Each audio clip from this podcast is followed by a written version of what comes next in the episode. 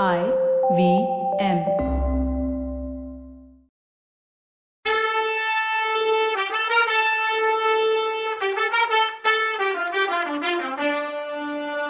வணக்கங்க. நான் கவிதா பேசுறேன்.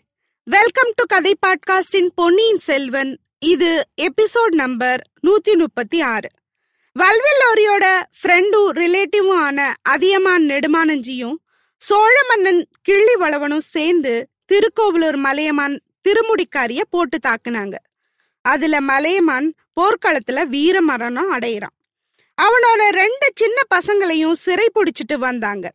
மலையமானோட வம்சத்தையே கொன்னு குழிச்சு மூடணும்னு நினைச்ச அதியமானும் கிளிவளவனும் அந்த குழந்தைங்கள பூமியில கழுத்தளவு புதைச்சு வச்சு யானை காலால எடறி வச்சு கொல்ல கட்டளை போடுறாங்க.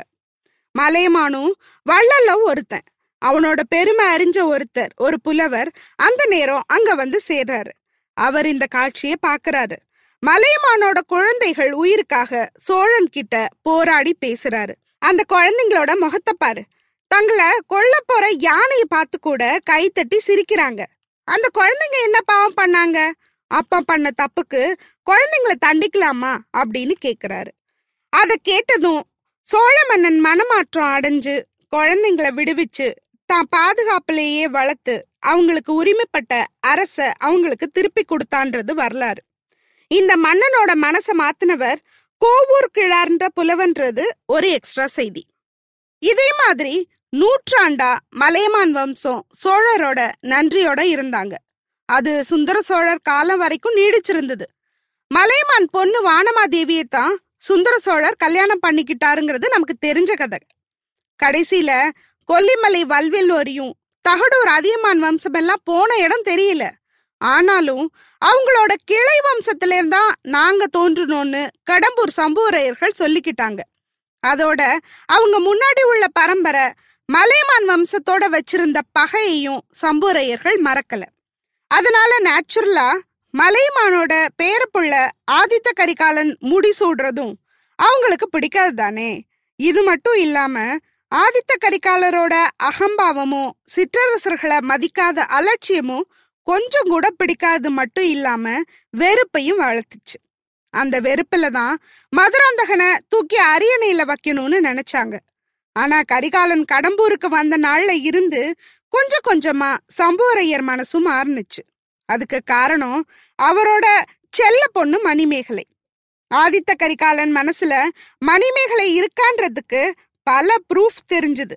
ஆதித்த கரிகாலரை பொறுத்த வரைக்கும் பொண்ணுங்களை நிமிந்து கூட பார்க்க மாட்டார்னு பிரம்மச்சாரியாவே காலத்தை ஓட்ட போறவர்னு பேர் எடுத்தவர். ஆனா அப்படிப்பட்டவர் கடம்பூர் மாளிகைக்கு வந்த பின்னாடி பொண்ணுங்க இருக்க இடத்த தேடி போறதென்ன சிரிச்சு பேசுறதென்னு இருந்தார். முக்கியமா மணிமேகலையோட புத்திசாலி குறும்புத்தனத்தை அடிக்கடி பாராட்டி பேசினார். அதே மாதிரி கரிகாலன் வந்ததுல இருந்து மணிமேகலையும் சந்தோஷமா இருந்தா.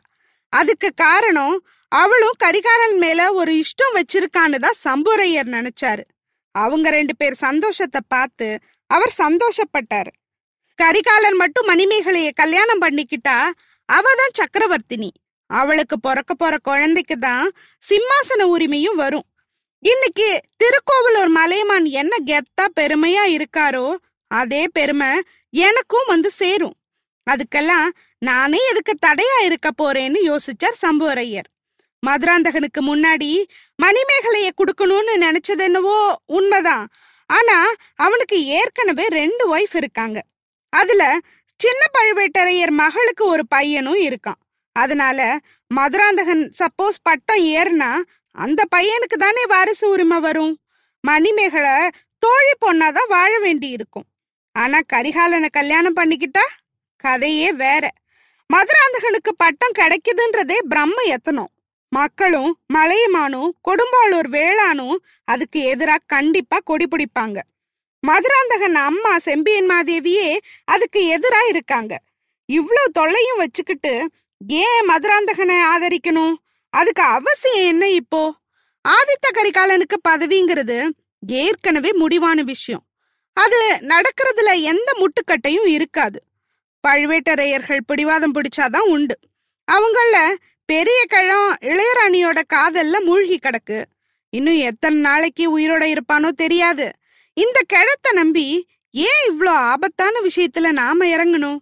மதுராந்தகன் பக்கம் சப்போர்ட் பண்ணுவேன்னு சத்தியம் பண்ணதுன்னுவோ நிஜம்தான். சத்தியத்துக்கு பங்கம் வராம காரியத்தை முடிப்போம். மதுராந்தகன் ஒரு அப்பாவி. அவனையே வச்சு எனக்கு பதவி வேணான்னு சொல்ல வச்சுட்டா முடிஞ்சு போச்சு. இல்ல அவன் அம்மா ஒத்துக்காம நடக்காதுன்னு சொல்லிடலாம். இப்படி எல்லாம் சம்புவரையர் மனசு யோசிச்சுட்டு இருந்துச்சு.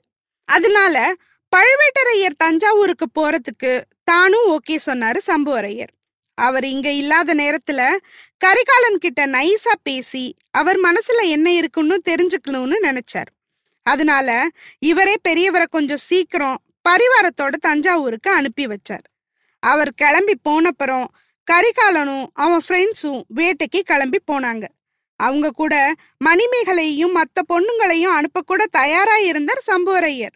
ஆனா நடந்ததெல்லாம் பார்த்துட்டு இருந்து வேற எண்ணத்துல இருந்த கந்தமாறனுக்கு இது சுத்தமா பிடிக்கல. கரிகாலன் மணிமேகலைய கவனிக்கிறதுக்கும் பேசுறதுக்கும் பின்னாடி நந்தினி தான் காரணம்னு அவனுக்கு புரிஞ்சுது. அதனால கரிகாலன் மேல அவனுக்கு வெறுப்பாச்சு. இதெல்லாம் அப்பா கிட்ட சொல்லவும் முடியல. அதனால மணிமேகலைய வேட்டைக்கு கூட்டிட்டு போற பேச்சு வரும்போது இவன் வேட்டையாடுற இடத்துல பொண்ணுங்க வந்து என்ன பண்ண போறாங்க? இவங்க பத்திரமா இருக்காங்களான்னு செக் பண்ணவே நேரம் சரியா இருக்கும். அதோட இது ஐப்பசி மாசம். எந்த நேரத்திலையும் பெரிய மழை தொடங்கலாம். ஏரிக்கரை காடெல்லாம் வெள்ளமாகி போயிரும். அப்புறம் பொண்ணுங்க பாடு திண்டாட்டம் ஆயிடும்னு சொன்னான். அதனால அந்த ஐடியாவை கைவிட வேண்டியதாயிடுச்சு. இதுக்கப்புறம் தான் ஆதித்த கரிகாலர் பார்த்திபன் வந்தியத்தேவன் கந்தமாறன் அப்புறம் வேட்டக்காரங்களை கூட்டிகிட்டு போனாரு. எல்லாரும் போன பின்னாடி சம்போரையர் மாளிகையே வெறிச்சோன்னு இருந்துச்சு. நந்தினி மணிமேகலை கிட்ட ஆம்பளைங்க வீட்டுல இருக்கும்போது தொல்லையா இருக்கு. ஆனா எங்கேயாவது வெளியில போயிட்டா எப்போ வருவாங்கன்னு இருக்கு. கிண்டல் பண்ணி சிரிக்கிறதுக்கு கூட விஷயம் இல்லைல்ல அப்படின்னா. ஆமாக்கா நம்ம கூட வேட்டைக்கு போயிருக்கலாம். எனக்கு வேட்டை பார்க்க ரொம்ப பிடிக்கும். என் அப்பாவோடையும் அண்ணனோடையும் சில நாள் போயிருக்கேன். இன்னைக்கு என்னமோ என் அண்ணன் பிடிவாதமா வேணான்னுட்டான்.